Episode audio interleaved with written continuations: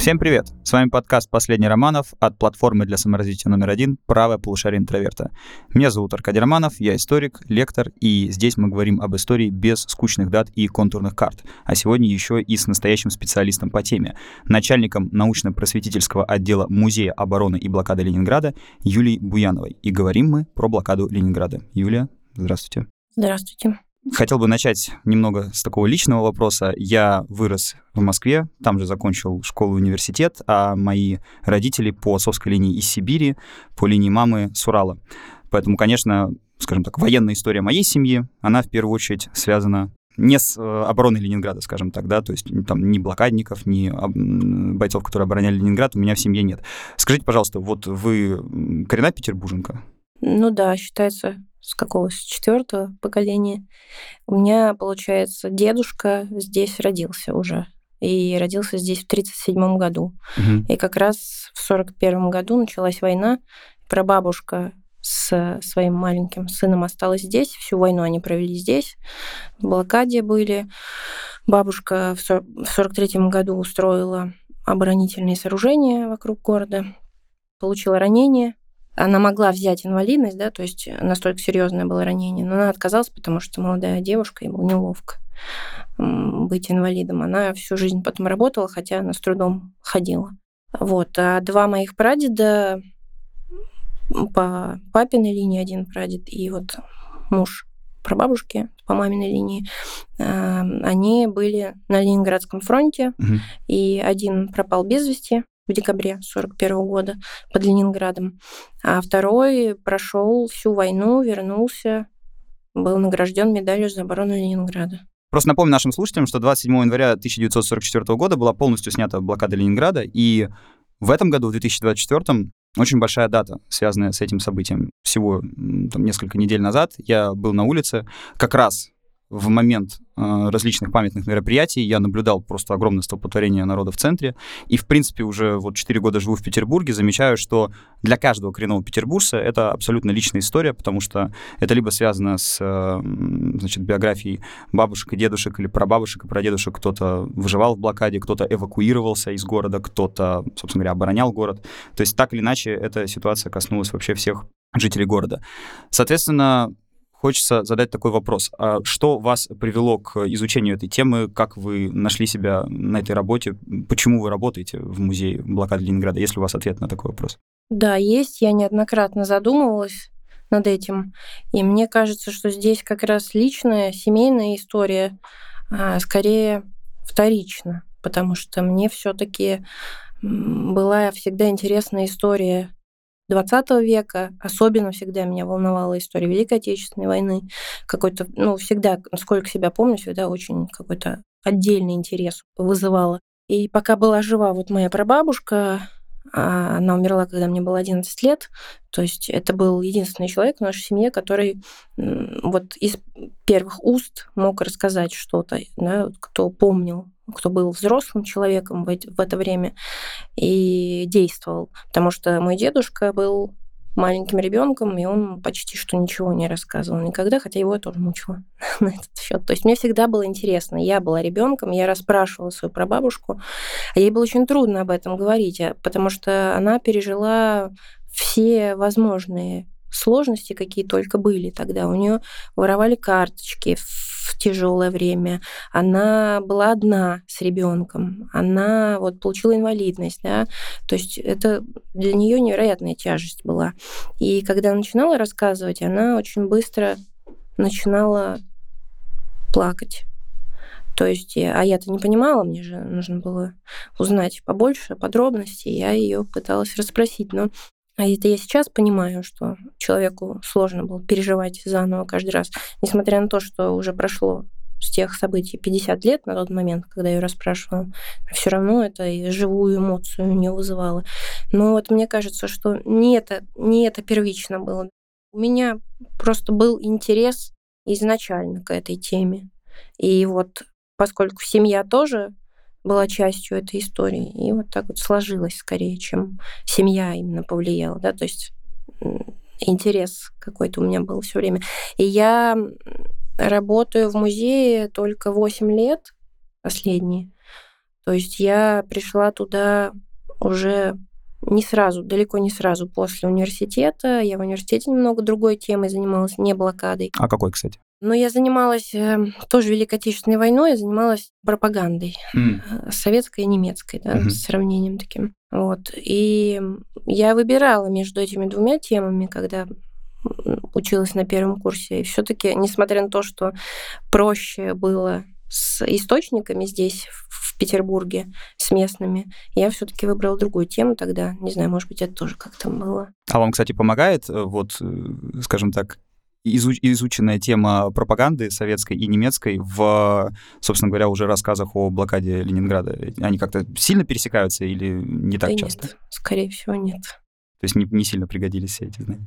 Понятно. А еще такой вопрос по поводу музея. Вот э, по вашим наблюдениям, люди, которые в нем работают, там вот э, тоже в основном у людей какой-то такой научный интерес? Или есть вот кто-то, кто пришел с какой-то прям личной семейной болью и вот от, от этого, отталкиваясь, нашел себя в этой работе? А как ни странно, у нас много людей, которые, у которых вообще нет семейной истории какой-либо. Mm. У нас молодые э, люди, которые работают экскурсоводами. А, ну, может быть, они вообще, да, не из Петербурга? Они не из Петербурга, mm-hmm. да, и для них это не личная история, но тем не менее тоже у них какой-то интерес к этому есть, и это тоже приятно. Ну, тогда давайте начнем с самого начала, с исторических обстоятельств. Напомним нашим слушателям, что 22 июня 1941 года Гитлер вторгается в Советский Союз. Три больших группы армий, юг, центр, север, наступают. И, собственно говоря, из трех крупных советских городов, как бы, да, северная, центральная, южная столица. Уже в 1941 году захвачен Киев, армии в котлах, наступление на Москву, и, собственно говоря, в блокаду берется Ленинград. Э, при каких обстоятельствах это случилось? Как быстро это произошло? Как горожане реагировали на это? Вот что происходило в самые первые дни э, войны, вот до момента, пока город не был взят в блокаду? Город был взят в блокаду только в первых числах сентября 1941 года.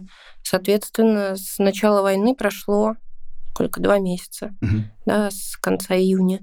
И за это время была проделана огромная работа, хотя, наверное, по инерции горожане еще какое-то первое время продолжали такую мирную жизнь, несмотря на то, что началась мобилизация сразу же. Ну, как бы такой паники не было, да? Нет, нет. Причем началась мобилизация, например, МПВО, да, местной противовоздушной обороны. Причем э, еще до того, как было объявлено по радио о начале войны, местная противовоздушная оборона, отряды были собраны, мобилизованы, началась перестройка на военный лад, да, то есть это тоже очень такая большая сложная тема. И под видом учений ПВО начались сразу же с утра 22 июня отрываться щели на окраинах города. Это укрытия временные, в которых можно было укрыться, а, идя по улице, например, если на улице заставала бомбежка, если сложно было добежать до какого-то бомбоубежища, оборудование бомбоубежищ и так далее.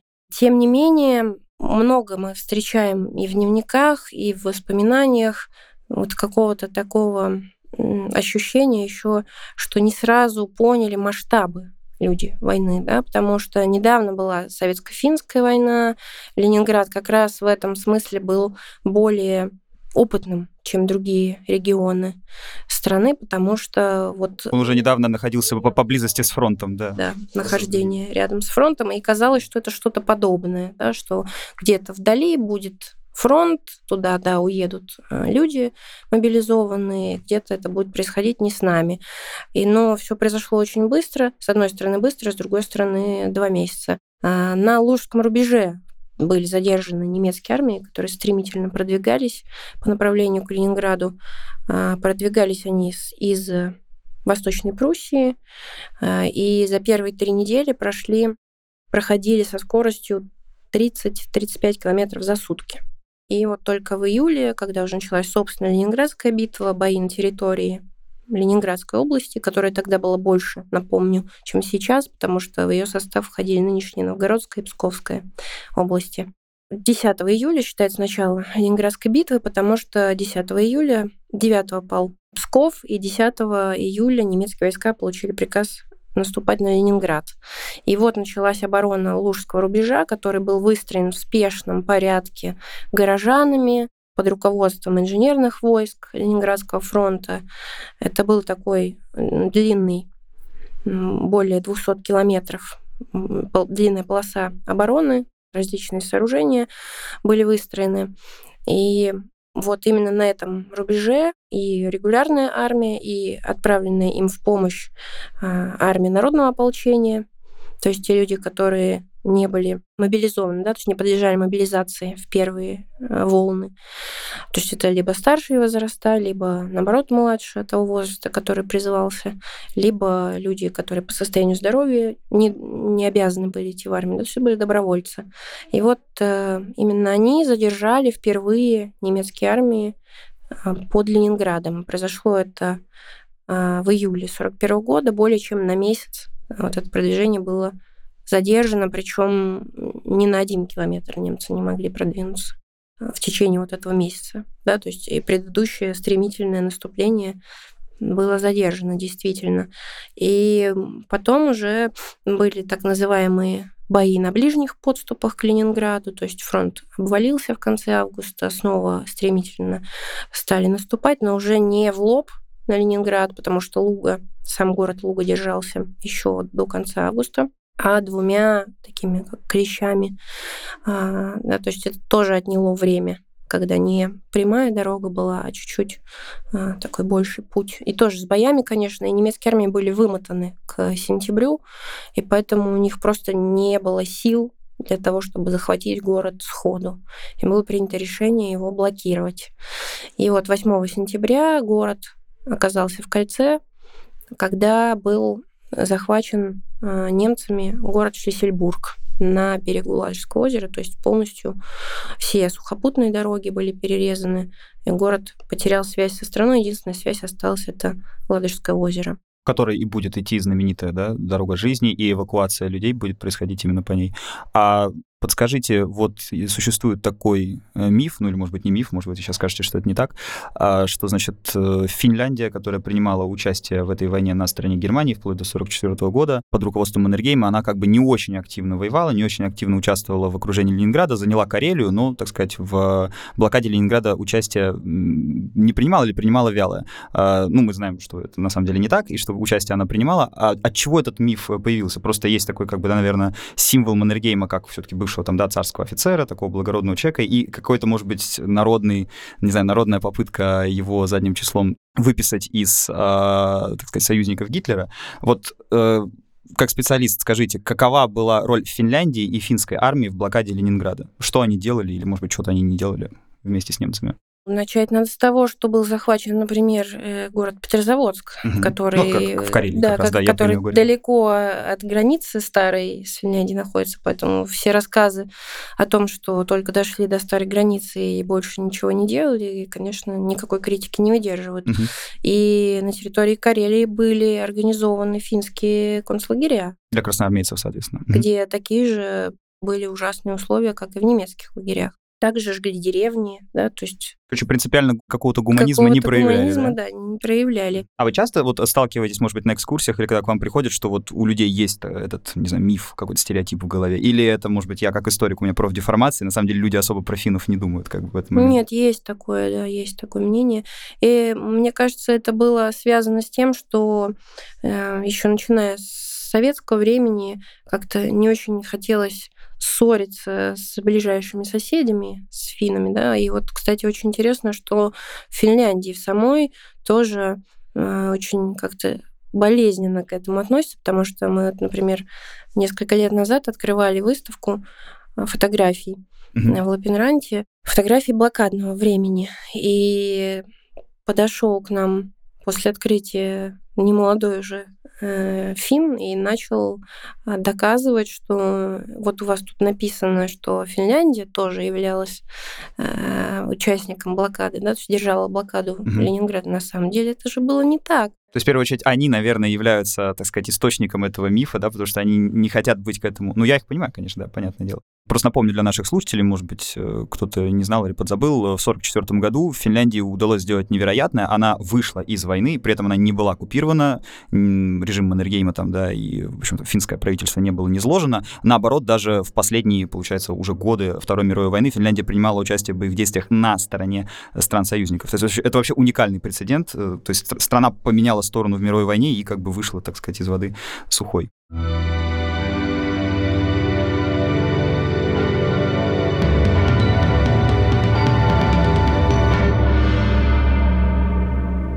в общем, Афинах, да, просто это вот мой такой личный был э, интерес, хотел э, поинтересоваться. Вернемся все-таки к городу и его проблемам, к жителям города. Когда началась эвакуация? Или она вот шла, в общем, с самого начала э, войны? В какой момент людей начали эвакуировать? Да, с самого начала, в первые же дни были приняты решения на уровне сначала СНК, Совет народных комиссаров, да, то есть в Москве. Затем местные решения были приняты местной властью Ленинградской. И вот уже в первые дни 20-х числах июня началась эвакуация. Но здесь, например, такой момент, что летом вот эта первая эвакуация детей, которая была проведена неудачно, это была чудовищная ошибка, тоже, видимо, связанная с какими-то ожиданиями когда была советско-финская война, граница от Ленинграда была отодвинута, да, потому что до этого граница проходила по реке Сестре, совсем близко к Ленинграду. Но все равно эта граница гораздо ближе, чем юго-западная да, граница, несмотря на то, что, вернее, наоборот, да, присоединена была еще Эстония э, в сороковом году, да, то есть граница юго-западная находилась очень далеко, гораздо дальше, чем северо-западная. И, видимо, поэтому считалось, что главная опасность исходит именно с севера. Поэтому детей стали эвакуировать на юг Ленинградской области. И именно туда стремительно продвигались немецкие войска. И вот эти эшелоны с детьми, которые вывозились из города, вывозились фактически навстречу фронту и стали попадать под обстрелы вражеской авиации. И по инерции тоже это свернуто было не сразу, то есть какое-то время еще продолжали вывозить из города детей, несмотря на то, что уже было понятно, что это опасно. Видимо, просто не предполагали, да, изначально, что продвижение будет настолько стремительным, что именно с юга к городу подойдут основные силы. Ну, видимо, да, потому что, конечно, это очень странная ошибка. Вот как раз из-за этого очень многие матери потом, например, боялись отпускать своих детей уже в эвакуацию, и многие остались в Ленинграде, дети. И это, конечно, тоже затрудняло защиту города, когда здесь много детей, которым нужна самим помощь, да, которые мало того, что сами не защищают город, их нужно защищать. Вы наверняка знаете о судьбе русского поэта Данила Хармса, и, в общем, его, он был в этом смысле не одинок, это очень трагическая судьба. Человек э, был объявлен паникером и закончил свою жизнь вот как раз в момент, э, в разгар войны, в разгар блокады э, в психической лечебнице. Как вообще дела обстояли в городе с паникой? Что делали с паникерами? Было ли их много или мало? Вот Какие есть э, свидетельства об этом? Ну, если, например, сравнить с паникой в Москве, которая произошла осенью 41 года, то такого в Ленинграде не было. Угу. То есть э, правительство оставалось в городе, и все институты работали. Настроения были подавленные, конечно же, и по дневникам это очень видно, например, и по отчетам НКВД, да, потому что настроения всегда фиксировались. И, конечно, осенью 41 года настроения были э, тяжелые у людей, потому что никто не знал исхода э, войны, да, никто не знал, удастся ли а, отстоять город, и что будет, и будут ли бои на улицах города. Конечно, никто не предполагал такой ужасной э, ситуации, которая сложилась в первую зиму блокадную, такого голода чудовищного. И холода, как я понимаю, да, аномальные морозы, то есть там минус до минус 40 доходило. Но предыдущая зима тоже была холодной, как когда была советско-финская война mm-hmm. как раз. И тогда с теми же самыми сложностями на самом деле столкнулся город. Ну, просто не в таких, конечно, масштабах, как в 1941 году. Вот я еще хотела сказать по поводу настроений. У нас есть в фондах дневник такого подростка Игоря Никитина. А, ему было 16 лет в 41 году, и он делал записи в своем дневнике. Он работал на заводе, устроился он туда в октябре 41 года. Ну, понятное дело, для того, чтобы получать больше паёк, да, то есть карточку рабочую. А, то есть он э, совершенно никак себя не пытался приукрасить, он записывал все как есть, то есть совершенно прямолинейный такой дневник, тоже очень интересный. И вот он как раз в ноябре 41 года, когда уже в разгар входит голод, а, начинается вот то самое смертное время в Ленинграде, он записывает в дневнике несколько фраз, которые сложно прочитать, потому что он их потом очень хорошо выморал чернилами. Но одну фразу все-таки можно разобрать. Это «скорее бы немцы нас захватили». То есть вот у него настолько настроение падает, что он готов морально к тому, чтобы... Лишь вот бы все закончилось. Закончилось. И голод, да. Mm-hmm. И вот эти страдания. Но позже он в начале декабря, он очень любил кино, ходил в кинотеатры все время. И вот э, однажды он пошел в кинотеатр, и там перед показом фильма пустили хронику как это делалось в то время, хронику с выступлением Сталина угу. в Москве 6 ноября 1941 года.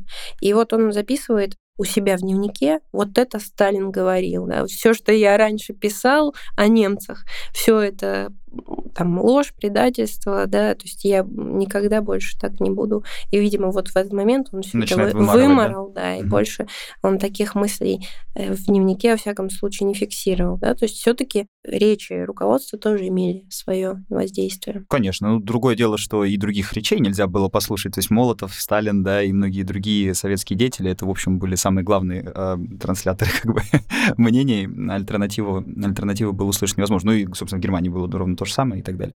А о чем мы говорим? Мы говорим о том, что к концу 1941 года э, ситуация в городе крайне тяжелая. Э, насколько быстро в городе начался голод? Я напомню нашим слушателям, что, в принципе, всю историю человечества, историю осады любого города, что в древние времена, что в Средневековье, это всегда история про голод, и это всегда история про взять измором. Раз мы не можем взять на приступ крепость, мы будем морить защитников голодом, чтобы у них там возникали какие-то болезни, заканчивалась вода, припасы, и в какой-то момент они сдадутся.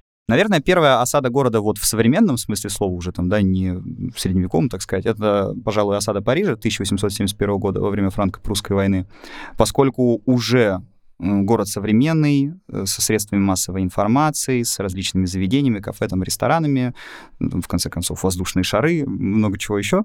И тут э, гигантские артиллерийские орудия, Э, город в осаде, город испытывает голод, конечно, несравнимо с Ленинградом просто ни по каким показателям, но это вот была такая первая, первая ласточка. Дальше и во время Второй мировой войны нечто подобное происходило в разных местах. Но, конечно, осада Ленинграда — это беспрецедентный случай, во-первых, по длительности, во-вторых, по, конечно, количеству жертв и по количеству войск просто банально, которые были задействованы с обеих сторон. Давайте рассмотрим э, в этом контексте вопрос э, голода. Вот как быстро в городе начали заканчиваться припасы, вода, и как развивалась история голода в блокадном Ленинграде? Тут можно начать даже не собственно, с начала блокады, а чуть раньше вообще в целом, как снабжался город и сейчас продолжает также снабжаться в силу своего географического положения и в силу того, что это город крупный, здесь уже к 1941 году жило более трех миллионов человек, э, город снабжался и снабжается с колес. Здесь нет каких-то длительных запасов продовольствия, э, и все, что городу требуется, привозится регулярно по разным сухопутным, воздушным, морским дорогам и так далее. Тем не менее, например, Ладога до 1941 года не использовалась вот для таких перевозок массовых, потому что Ладожское озеро, оно очень капризное, там часто шторма, там э, изрезанная береговая линия, очень маленькие глубины около э, берегов, да, то есть сложно крупным судам причаливать и не было никакой инфраструктуры к началу войны. Вот э, представьте себе, что все сухопутные дороги перерезаны, и в город больше привезти ничего нельзя. В городе остается 2,5 миллиона человек к началу блокады, с учетом уже вывезенных к тому моменту, уже эвакуированных. И вот эти 2,5 миллиона человек каждый день нуждаются в пище, в электричестве, да, в каких-то ресурсах для того, чтобы промышленность работала и так далее. То есть это огромное количество перевозок, которые нужно наладить. И все это, естественно, в сжатые сроки, все это под обстрелами, потому что линия фронта вот она здесь проходит. Плюс авиация немецкая постоянно работает. И вот э, осенью 41 года начинаются водные перевозки по Ладожскому озеру. Постепенно будет налажено, конечно, все это. Но самый тяжелый период вот этого смертного времени, зимы 41 года, он э, как раз э, приходится на вот эту отстройку, налаживание работы, дороги жизни. И еще важный момент. Э, в ноябре 41 года немцы захватили Тихвин. Если до этого перевозки шли с большой земли как раз через Тихвин, то теперь это было нарушена вот эта коммуникация. И только через месяц после освобождения Тихвина снова а, удалось наладить вот эти перевозки. То есть вот был период, как раз когда самые низкие нормы были установлены в ноябре 1941 года, был период, а, когда после Ладоги, сам путь по Ладоге 30 километров, и после него еще до ближайшей железнодорожной станции 200 километров должна была преодолевать машина, которая шла. И по там территории болота, да, то есть там не было каких-то дорог оборудованных. Это крайне затрудненная была история. Поэтому, конечно, снабжение резко уменьшается, резко уменьшаются нормы продовольственные. Причем нужно понимать, что карточная система была установлена еще летом 1941 года, до начала блокады. Не только в Ленинграде карточки были и в Москве, и во всех крупных городах Советского Союза. Это э, не была замена денег, это была, э, был способ регулирования торговли, да, именно торговли. То есть э, нужно понимать, что все продукты горожане покупали за деньги. То есть карточки это э, система регулирования торговли. По карточкам можно было купить шесть видов продовольствия. Кроме хлеба, это еще мясные изделия, кондитерские изделия, сахар, да, это крупа, это э, рыба. Э, то есть, например, овощи продавались без карточек, ну, там тоже сложная история. Через столовые, как правило, это овощи продавались. И таким образом Например, на рынке тоже можно было купить какое-то продовольствие на черном рынке, э, нелегальном. И по-разному власти относились к этому в разные периоды. Когда-то жестче, когда-то закрывали глаза относительно на это, потому что не было других способов. Ну, я так подозреваю, во время войны, наверное, стали чаще закрывать на это глаза. Ну да, да, да. Я только про период войны mm-hmm, говорю, да. да. Вот. Э, и на рынке как раз цены-то были э, рыночные. Да? То есть э, чем хуже была ситуация, тем выше были цены на черном рынке. Например, в декабре 1941 года, вот для сравнения, можно было купить килограмм хлеба на рынке за 400 рублей, а по государственным ценам в магазине по карточкам килограмм хлеба стоил рубль 70. Ну, то есть разница понятна. То есть те самые 125 грамм, которые все знают, это, кстати говоря, тоже э, у многих почему-то ассоциируется, и что интересно, даже в воспоминаниях иногда встречается, э, что 125 грамм были сразу же и всю блокаду. На самом деле это самая низкая норма, которая существовала только с 20 ноября 1941 года по 25 декабря, вот в тот самый, самый тяжелый период. То есть это просто такая пугающая цифра, что она у всех отложилась в голове, но она не была всю войну, да, всю блокаду. То есть она фактически месяц существовала в декабре 41 И, конечно, когда первое повышение норм произошло 25 декабря, оно еще не было поддержано, да, то есть это было так на будущее скорее. Еще дорога жизни не работала в полном масштабе. Угу. Она начала более-менее работать вот эффективно э, с конца января 42 -го года уже, угу. когда как раз после освобождения Тихвина прошло время, когда были налажены вот эти пути подвоза продовольствия. И в январе были дни, когда, например, э, настолько было плохо с электричеством, что даже не работали хлебозаводы. И вот несколько дней в январе э, хлеба не было вообще нигде. То есть норму можно было выбрать только мукой. И многим это стоило жизни уже, потому что человек э, вот несколько вот этих месяцев тяжелых проведя в такой жестокой э, голодовке, конечно, уже у многих организмы не восстанавливались. Угу. И, конечно, не могу не задать такой э, тоже достаточно жесткий вопрос, жесткая тема каннибализм в Ленинграде. Это встречалось, это практиковалось? Есть у нас какие-то об этом свидетельства? Существовал каннибализм в Ленинграде, и есть исследования на эту тему, но он не был массовым, и понятное дело, что вспышка такая особая была в самое тяжелое, опять же, время. Как раз зима, конец зимы 41-го, да, получается? Наверное. Даже больше начала 42-го года, mm-hmm. когда уже совсем тяжело было. И вот февраль 42-го самое большое количество осужденных именно по mm-hmm. этой Причем не было статьи, кстати говоря, такой даже, да, то есть те, а как кто тогда это квалифицировали? Квалифицировали как бандитизм. А. И вот даже в самое такое время вот этой вспышки каннибализма э, было около тысячи осужденных в феврале, да, например. Мгм. То есть понятное дело, что это были такие случаи не очень распространенные. Квалифицировалось тоже по-разному, потому что одно дело, когда специально э, люди, там, например, сговаривались друг с другом, специально заманивали людей, специально убивали, такое тоже бывало. А другое дело, когда там кто-то, не зная, купил на рынке да, мясо, оказалось, что это а, человеческое мясо, и это совсем по-другому квалифицировалось, да, понятное дело. А, Были случаи, когда, собственно, в семьях да, тоже такое происходило. Это, конечно, всегда очень тяжело это читать, об этом узнавать. Ну, это тоже, конечно же, был город большой, город полон разных людей, и особенно дети были в группе риска, да, потому что какой-нибудь незнакомец на рынке, увидев, ну там или в магазине увидев ребенка, да, мог предложить, а вот пойдем ко мне, у меня есть там какая-то еда, да, конечно, ребенок мог пойти и попасть в такую ловушку.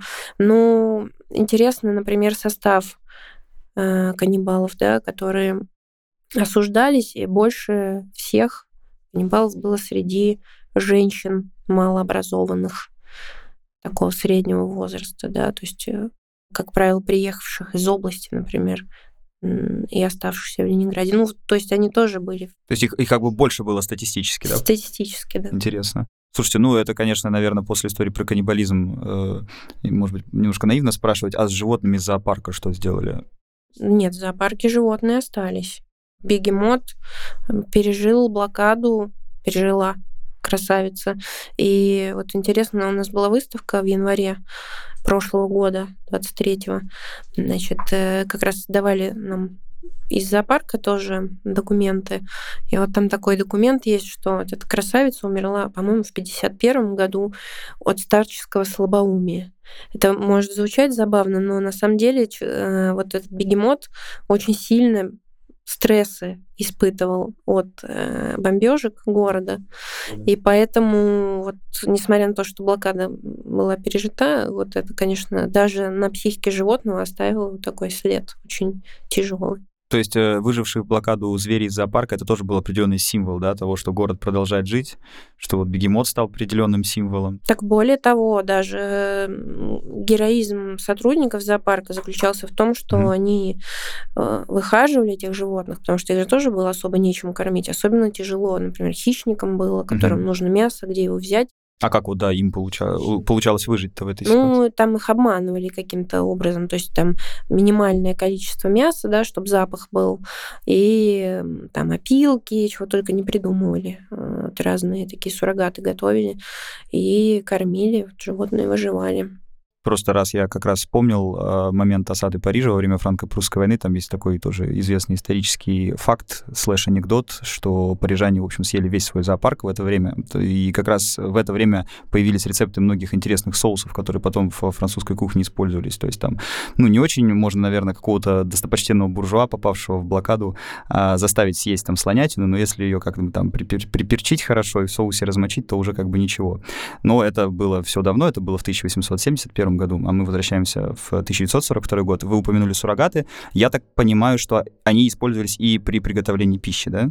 То есть э, пытались из чего-то, из каких-то материалов что-то перерабатывать, пытаться когда делать из этого еду. Да, конечно, и целые лаборатории работали над э, вот этими рецептами, и медицинские учреждения разрабатывали, например, э, соевые смеси для малышей, для того, чтобы поддерживать новорожденных и маленьких детей, которые продолжали рождаться в блокаду. Конечно, их было гораздо меньше Мгм. в 1942 году родившихся в городе, но тем не менее они были, их тоже выхаживали, пытались как-то им помочь.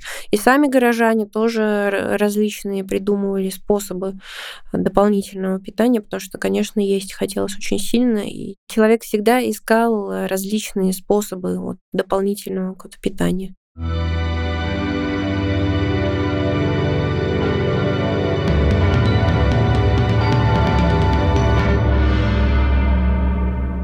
Вот э, я назову несколько фамилий, я думаю, наши слушатели, многие из них э, узнают, знают, что это за люди. Жданов, Бергольц, Жеймо, э, Шульженко, маленький, но все-таки Бродский, это известные а, блокадники. Ну, Жданов, он был одним из людей, кто возглавлял город, и, кстати говоря, с этим связано потом возвышение, в принципе, ленинградской группы, да, как раз когда будет ее разгром в конце 40-х годов, после смерти Жданова, собственно. Это во многом было связано как раз с политическим капиталом, который они смогли нарастить в годы войны. Но другие упомянутые мной люди — это известные деятели нашей культуры, да, поэтесса Бергольц, певица Шульженко, собственно, Бродский, будущий великий русский поэт. Хотел бы задать вопрос. Вот какая история какого-то известного блокадника, да, известного человека, может быть, артиста или, там, не знаю, музыканта, собственно, даже Шостаковича. Да. Какая история известного блокадника вам вот наиболее ближе? Вы, может быть, что-то можете интересное рассказать про этих людей, как они помогали жителям города пережить блокаду, как они сами ее переживали? Ну, единственное, все-таки Бродский был эвакуирован еще до блокады, по-моему. А, то есть он даже не застал блокаду ребенка? Например, э, Дмитрий Шостакович тоже был эвакуирован, но он все-таки месяц провел в блокаде. Он был 1 октября эвакуирован, и он начал здесь писать свою знаменитую симфонию. И он э, вот тоже, кстати говоря, очень интересное отношение человека к окружающему его миру, да, потому что он вроде бы как к тому моменту был уже известным композитором. Он э, понимал свое значение для мировой культуры, да, тем не менее он просился на фронт, его не пускали на фронт. Он состоял в команде МПВО консерватории, где он преподавал. И вот эти знаменитые фотографии осени 41 года, когда он на крыше в каске пожарного, он, кстати говоря, их очень стыдился, этих фотографий, потому что он э, все-таки ни одной зажигательной бомбы не потушил, ему не довелось этого А сделать. фотографии, кстати, очень популярны, когда вбиваешь Шостакович Ленинград, его вот с этой пожарной каской выводят сразу. Да, и он как бы... То есть человек хотел приносить настоящую пользу, да, тоже городу. Хотя, когда он дежурил на крышах, он брал с собой партитуру седьмой симфонии, и на ее полях то есть он писал музыку прямо во время дежурств тоже. И на ее полях э, можно встретить такие записи, как ВТ и время, да, то есть воздушная тревога. Угу. То есть он прерывался и выполнял обязанности по защите города. Да? То есть, казалось бы, человек э, известный, человек, который должен заниматься другими вещами, тоже принимал участие в защите города. Но потом все-таки он был эвакуирован, и в Ленинград он после не вернулся. Ну, вот симфонию свою он посвятил Ленинграду, и она стала тоже такой всемирно известной, тоже в своем роде символ Ленинградской блокады. Ну, получается, когда прошла премьера 9 августа 42 года, да, этой симфонии, Шостакович на ней присутствовал, да? Эвакуировали его, выходит, позже уже. Давайте теперь уточним. Он эвакуировался из города 1 октября 1941 года. Ага. Дописал он ее симфонию в эвакуации 27 декабря 1941 в Куйбышеве. Ага ныне Самара. Самара, да. Ага. Премьера симфонии вообще состоялась 5 марта 1942 года в Куйбышеве. Потом 29 марта в Москве и только 9 августа уже в Ленинграде. Но а, для Ленинграда, конечно, это особенная дата, потому что город в осаде, потому что город продолжает находиться в тяжелейшем положении. Город летом 42 года переживал штурм, да, были переброшены под Ленинград войска из Крыма после падения Севастополя. И в этот момент в городе исполняется новое сложное симфоническое произведение. Конечно, Шостаковича на нем не было, хотя архитектор Николай Баранов в своих воспоминаниях писал о девятом августа 42 года, как он подошел после к Шостаковичу. Вот я поэтому этот вопрос вам хотел задать, потому что я э, встречал э, вот эту информацию про то, что эвакуирован был еще в октябре 41-го, но почему-то существует апокриф, что на премьере он был. То есть это, наверное, уже как бы, да, так, додумывание. Ну, да, я думаю, что это какие-то... Он потом вернулся в 44-м, то есть в 44-м году он приезжал, он потом жил в Москве, он приезжал, конечно, в Ленинград, угу. он выступал... Но уже не жил долго здесь, да? Получается, ну, после да, войны. То есть э, здесь выступал оркестр Мравинского, угу. да, то есть уже, который был эвакуирован тоже в начале войны. А здесь-то в Ленинграде оставалось, оставалось не так много музыкантов. И когда весной 42 года начали собирать вот этот оркестр на радио радиокомитет собирал симфонический оркестр, и единственный дирижер, который оставался в городе, был Карл Ильич Лясберг, который, собственно, и дирижировал 9 августа. Это было просто первое исполнение, потом еще не раз они mm-hmm. исполняли а, в городе. А кто был зрителем? Вот э, кто приходил? Э, у нас есть какие-то, как, какая-то информация? Это были вот э, вообще, в принципе, какой-то срез жителей, да, блокадного Ленинграда? Или, допустим, это в первую очередь было для работников там предприятий, может быть? Билеты продавались, и люди могли туда попасть. В То целом... есть, в принципе, теоретически любой блокадник, если бы он смог раздобыть билет. Теоретически, да. Ну, угу. нет, понятное дело, что там и какие-то целевые группы тоже были. То есть, например, вот э, те же самые бойцы МПВО, угу. им там по несколько билетов на команды выдавали. да, то есть какие-то, ну, в качестве поощрения такого, да, лучших там бойцов МПВО, например, да, угу. вот такие есть воспоминания. А, я-то еще хотела сказать, что весной 42 -го года, когда начали собирать оркестр, здесь э, было музыкантов, в чем, собственно, подвиг-то музыкантов, да, почему нам важно вот это 9 августа, потому что весной начали собирать э, оркестр, и сам Ильясберг находился в стационаре Астории, в дистрофии, mm-hmm. дистрофии страдал, и его на саночках привозили на первые э, репетиции, и музыкантов, способных держать инструмент, вообще хоть как-то приступить к репетициям, было 16 человек во всем городе. И вот к августу собрать дееспособный оркестр, потому что для того, чтобы исполнить симфонию, нужно было более 80 музыкантов. А это была еще усложненная такая история, то есть там около 100 музыкантов нужно, да, потому что это действительно произведение очень сложное, очень серьезное. Ну Шостакович, в принципе, непростой композитор такой. В том-то и дело, да. И поэтому часть музыкантов была призвана с фронта, то есть отозвана, да, обратно в город. Это были, вот представьте себе, музыканты Одна часть музыкантов это академические, те, которые много лет учились в консерваториях. Другая часть музыкантов с фронта, из духовых оркестров, да, совершенно разный уровень даже. Э, то есть одни понимают симфоническую музыку, другие тоже, конечно, понимают, но у них, например, уровень другой совершенно. И вот их нужно было сыграть, их нужно было, чтобы они звучали как единый организм. Вот в этом заслуга Эли Асберга есть, что он как раз этого добился, причем тоже в довольно короткие сроки, потому что, собственно, симфонию, партитуру привезли только в июле в Ленинград. И вот за несколько недель буквально они вот эту сложную музыку разучили и исполнили. Хотя э, потом случилось некое такое относительно несправедливое забвение, потому что только в последние годы как-то тоже стало очень много и говорится, и как-то отдельно отмечается этот юбилей 9 августа. А в 1944 году вернулся основной состав филармонии, вот как раз под управлением угу. Моровинского. И Моровинский был любимым дирижером Шостаковича. И как-то вот этот блокадный оркестр, он сразу отошел на вторые роли, и они-то себя там героями не считали, да, то есть и те награды, которые есть у музыкантов, медаль за оборону Ленинграда, к примеру, я имею в виду, э, да, была дана им не за исполнение музыки, и там в наградных листах напрямую написано э, за дежурство на крышах, да, то есть за бойцов деятельность в составе МПВО, например. Они тоже все были членами команды МПВО радиокомитета. Они дежурили на крышах тоже.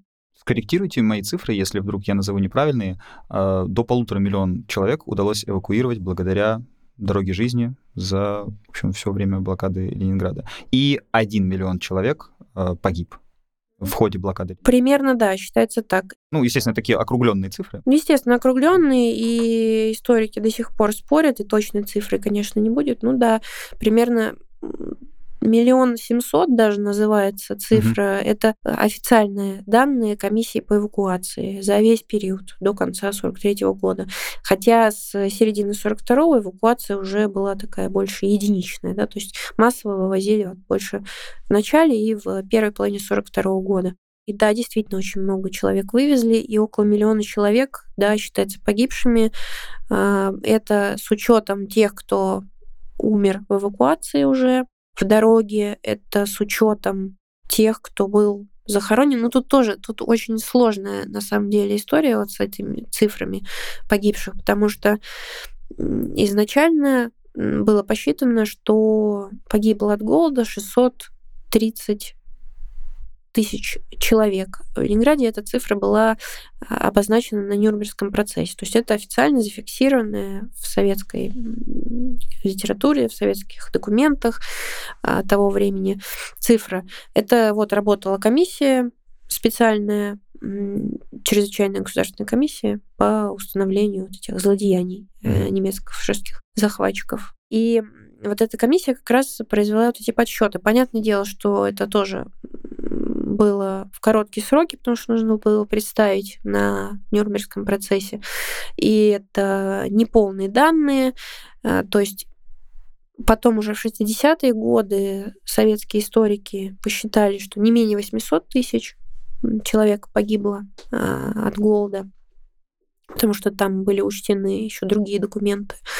И уже вот в последнее время даже до полутора миллионов называется цифра. Ну, тут тоже смотря что считать что где-то включаются те, кто был эвакуирован, где-то не включаются.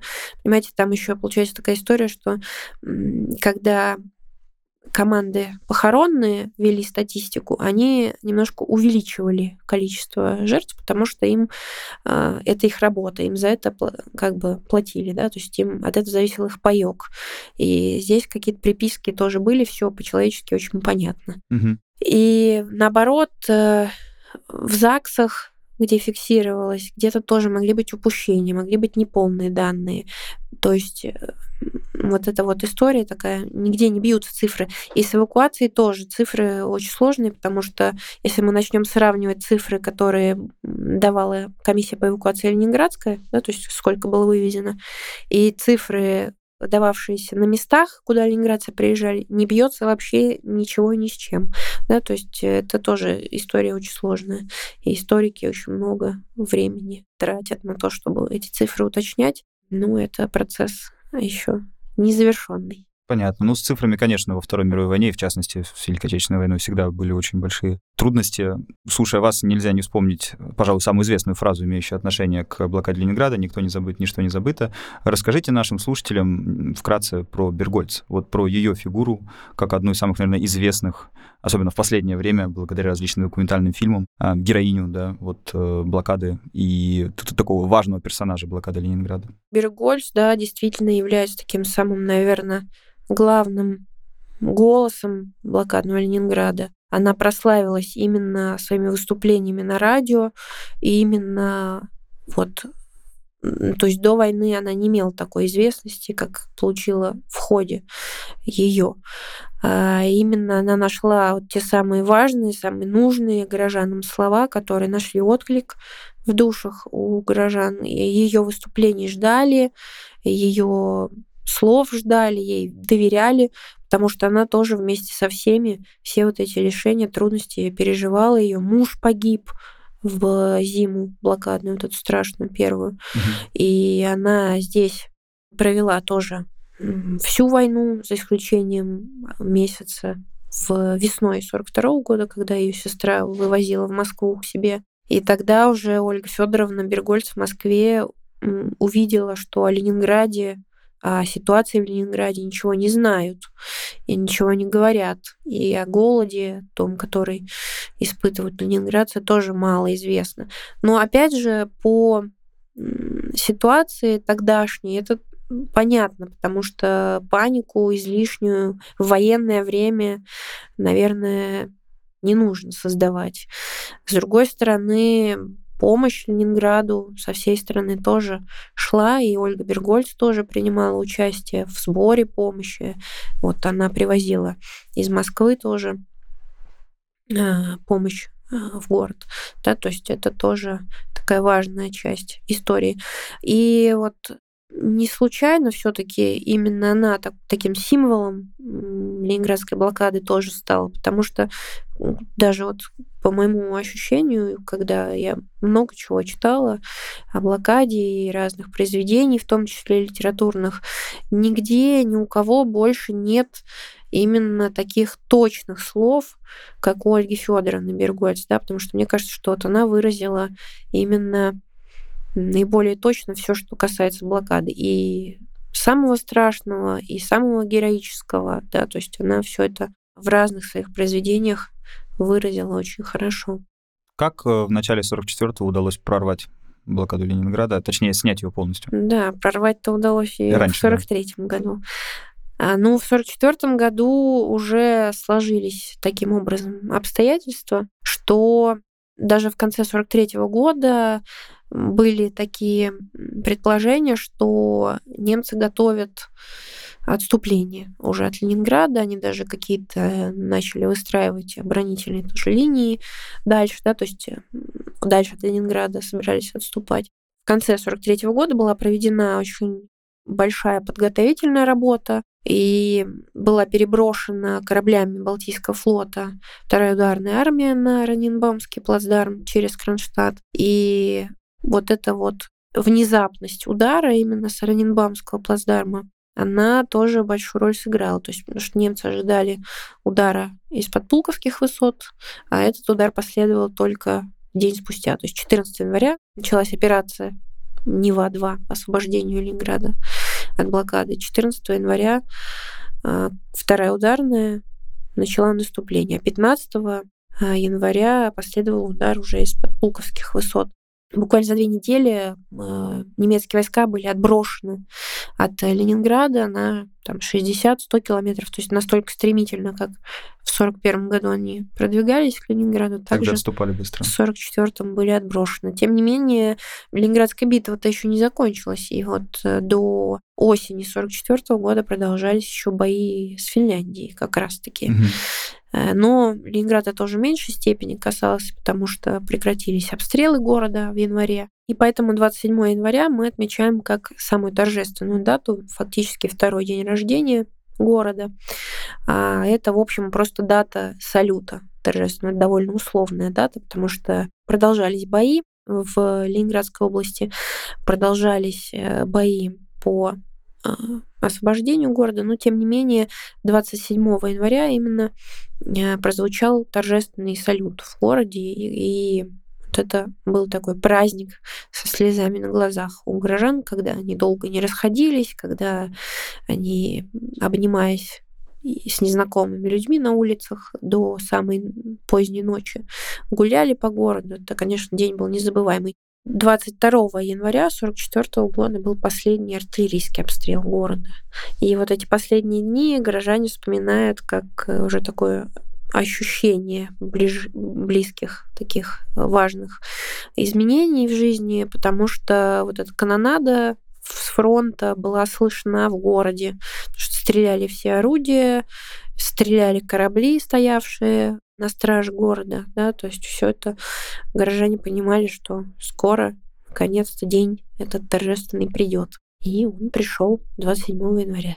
Собственно, благодаря героизму, конечно, и блокадников, и воинов город смог устоять, уцелеть. Он не повторил, слава богу, судьбу и Минска, и Киева, и Роттердама, и многих других городов, которые фактически были стерты с лица земли немецкой авиации и продвижением как таковых немецких войск в ходе этой войны. Э, под занавес нашего разговора хочу задать, конечно, вопрос об истории истории блокады. Почему при Сталине закрыли музей обороны Ленинграда? Уже, соответственно, после войны. Ну, смотрите, сначала при Сталине его открыли. Так, начнем с этого. А, открыли его весной 44 года. То есть фактически буквально только что была снята блокада, и тут же в городе открылся. Сначала он был выставкой, ну, фактически это уже был готовый музей, его только преобразовали, потом выставку в музей конце 45 года, и в 46 году он уже открылся как музей. И да, он несколько лет просуществовал, и это был абсолютно музей своего времени, это был музей героизма, это был музей прежде всего Ленинградской битвы, и назывался он музей обороны Ленинграда, то есть слова блокады там не было. Угу. И там было большое количество техники военной, как советской, так и трофейной немецкой, и большое количество портретов героев и историй героических. Да. По горячим, так сказать, следам да, недавних э, битв, да. недавней войны. И буквально вот привозились только-только с дымящихся еще полей сражений вот эти вот самые экспонаты. И, конечно, голод там был представлен гораздо более скромно. Там был зал, посвященный голоду, там был выставлен дневник Тани Савичевой, всем известный, и там были представлены нормы выдачи хлеба в городе, как они сокращались, как они потом увеличивались. Вот этот самый маленький кусочек хлеба, та самая низкая норма, была представлена в витрине. И очень многие отмечали, что, конечно, все то, что пережили горожане, э, музей передавал э, довольно схематично. Но понятное дело, что это был совершенно продукт своего времени. И тем не менее, 49 год э, наступил для музея такое темное время, потому что в феврале 49 года разразилось так называемое Ленинградское дело, когда были осуждены и названы врагами народа почти все руководители города, то есть те, о ком, собственно, музей рассказывал, чьи портреты были представлены в музее, чьи цитаты, высказывания были в каждом зале. И поначалу речь не шла о ликвидации музея. Музей был закрыт просто для того, чтобы изменить его экспозицию. Но затем несколько лет продолжалась его работа за, за закрытыми дверями. Он даже, ну, то есть шла работа над э, новым над новой экспозицией, менялись директора, а, сотрудники собирали разные экспонаты для музея уже после закрытия. Даже, что любопытно, заказывали новые бюсты. Например, был заказан бюст Маленкова, для музея был исполнен, и он сейчас хранится в Музее э, политической истории России, этот бюст, хотя Маленков считается главным инициатором, инициатором. собственно, введения ленинградского дела. Да, для наших слушателей скажем, что один из потенциальных преемников Сталина на посту руководителя государства, Вознесенский, член Государственного комитета обороны, в ходе ленинградского дела вместе со многими другими погиб, э, был расстрелян просто. Причем специально для них вернули смертную казнь. После Великой Отечественной войны ее отменили демонстративно, и также специально под ленинградское дело вернули. Если хотите чуть подробнее об этом узнать, у нас на Art for Introvert есть, собственно говоря, summary «История СССР». Там вот я, конечно, на событиях конца 40-х подробно останавливаюсь, здесь просто для справки. И вот были мысли, и которые отложились в документах, чтобы не было отдельного музея, обороны Ленинграда, а присоединить его к музею истории революции. Это, кстати, тоже очень любопытный момент. Два музея, здесь вот их судьба удивительным образом переплелась, потому что в 1945 году те самые руководители города, которые теперь были в опале, а, мягко говоря, они закрыли музей революции, самый важный музей в советской системе ценностей, потому что Революция — это главное событие 20 века. Колыбель государства да, советского. Никакая не Великая Отечественная война, а главное событие это, — это революция. И вот они закрыли этот музей, открыли музей имени себя, да, что называется музей обороны Ленинграда. И вот это несправедливость в кавычках должна была быть исправлена. И вот э, шли мысли о том, чтобы сделать музей обороны Ленинграда частью музея революции, то есть рассказывать об Ленинградской битве, о блокаде Ленинграда именно в контексте всей истории 20 века, а не как-то отдельно.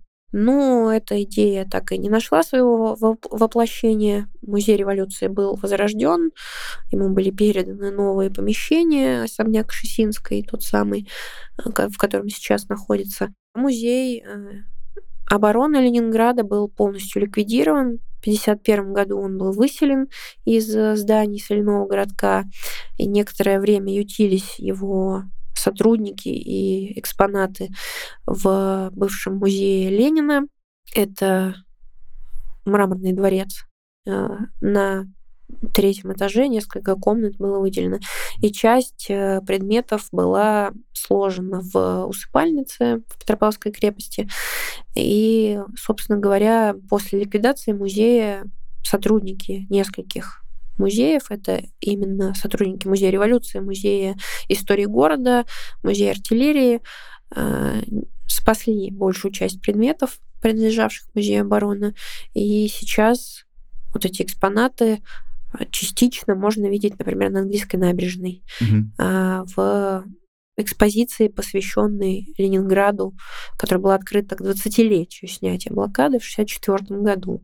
И более того, там не только предметы музея обороны, там вот эту экспозицию делали художники бывшего музея обороны Ленинграда, то есть даже те же самые приемы иногда экспозиционные они применяли там.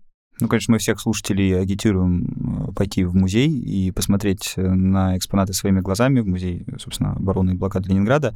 А вас я попрошу поделиться, может быть, какими-то самыми основными, там, 3-4 самых главных книжки а, про блокаду Ленинграда, научно-популярных, может быть, это дневники, на ваш выбор. Вот что нашим слушателям почитать как бы в продолжении этого подкаста? Ну, я могу порекомендовать на самом деле трехтомник э, Геннадия Соболева. Угу. Как он называется? Нет, он просто очень... Э, он достаточно подробный, его можно не сначала до конца читать, да, его можно к нему возвращаться. И там есть э, как бы такие сокращенные части глав, да, то есть самое главное а, повторяется, как, знаете, в сериале, когда краткое содержание предыдущих, предыдущих серий. серий mm-hmm. да. То есть там именно все обосновано, потому что именно Геннадий Леонтьевич Соболев и был тем историком, который еще в 60-е годы вот э, подсчитал, что не менее 800 тысяч погибших, да, то есть это такой академический ученый, который точно не фальсифицируется, скажем так. Ну, то есть он достаточно глубоко изучает источники для того, чтобы э, какую-то информацию подавать, э, как вот она есть, да, mm-hmm. не, не поверхностно. Ну, дневники, дневников много издается. Дневники, на самом деле, чтение такое тоже сложное, потому что дневник — это речь написанное 80 лет назад, да, язык очень, очень сильно изменился с тех пор. Угу. Нам многое может быть непонятно именно в качестве вот антуража тех лет, да, то есть то, что понятно реалии какие-то того времени, что не объясняется дополнительно, нам может быть уже непонятно. То есть ну, дневники... например, дневник Бергольц. Бергольц, кстати говоря, да, очень интересен. Вот у нее же самый, собственно, считается читаемый и как раз художеств... художественно ценный дневник, да, скажем она так, писатель, да? потому что она... То есть она как профессионал все-таки к нему даже подошла, да. Многие ленинградцы, конечно, писали бесхитростно, и не для того, чтобы это кто-то читал. Потом читал, да. да. Ну, кроме специалистов, которым, собственно, интересно. Ну, в этом смысле хорошо, когда дневник откомментирован. Угу. То есть, э, когда есть хороший комментарий научный, это тоже... Контекст дает, да, объяснение, о чем сейчас конкретно здесь речь, или отсылка на что там опять же, на какие-то, может быть, фильмы, радиопередачи той эпохи, которые проникали в сознание. На документы, mm-hmm. да, то есть о чем речь идет, например, там оборонительные работы, когда они начались, что, что из себя представляли, для чего они были нужны, да, то есть не просто так, что ой, куда-то меня повезли, где-то нас расстреливали из самолетов, да, то есть это все тоже очень требует большого комментария. Да, вот есть, кстати, очень хорошая книжка Татьяны Кудрявцевой, писательницы современной, угу. а, маленьких у войны не бывает. Вот она тоже как писатель, Татьяна Кудрявцева, а, очень хорошо работает со словом. И она собрала очень много именно интересных историй и про детей в Ленинграде, и про эвакуацию, и про жизнь в городе, то есть это действительно такое чтение очень интересное. Кстати, еще очень люблю книжку. Это воспоминания воспоминания художника, mm. скульптора Виктора Новикова. Он пережил блокаду, ну, подростком фактически, да, ему было 12 лет, когда началась война. Воспоминания его называются «Блокада снится мне ночами». Это небольшая книжка, она сопровождена его иллюстрациями, и он как художник, что вот интересно, он тоже очень образно мыслит, да, то есть он очень такие яркие картины представляет, именно словом описывает. И это даже чтение, которое можно и детям порекомендовать, потому что там действительно очень э, хороший язык, легко читается, и очень интересно. Тоже там не так избито, может быть, да, потому что он пережил блокаду в Лисьем носу, даже не в самом mm. Ленинграде, mm-hmm. да, то есть это вот такое ближнее ближняя область уже, да, то есть немножко другое. И тем не менее там тоже и голод, и бомбежки, все это присутствует, и линия фронта рядом с ними проходила. И он сам своими глазами видел вот эту переброску войск в январе 44 года перед наступлением. То есть это действительно такое очень интересное чтение. Спасибо большое. Вот видите, вы достаточно такой объемный топ-то составили. Я думал, там две книжки назовете, а их гораздо больше. Благодарю, что пришли к нам на подкаст. Еще раз вам огромное спасибо. Друзья, если вам понравилось то, что вы только что услышали, обязательно ставьте нам 5 звезд, лайкайте нас на Apple подкастах, на Яндекс Музыке, расскажите об этом подкасте вашим друзьям, уж тем более, если вы живете в прекрасном городе Санкт-Петербург, как и я. Ну а на этом мы прощаемся с вами и встретимся в следующих исторических подкастах. Спасибо большое. Спасибо.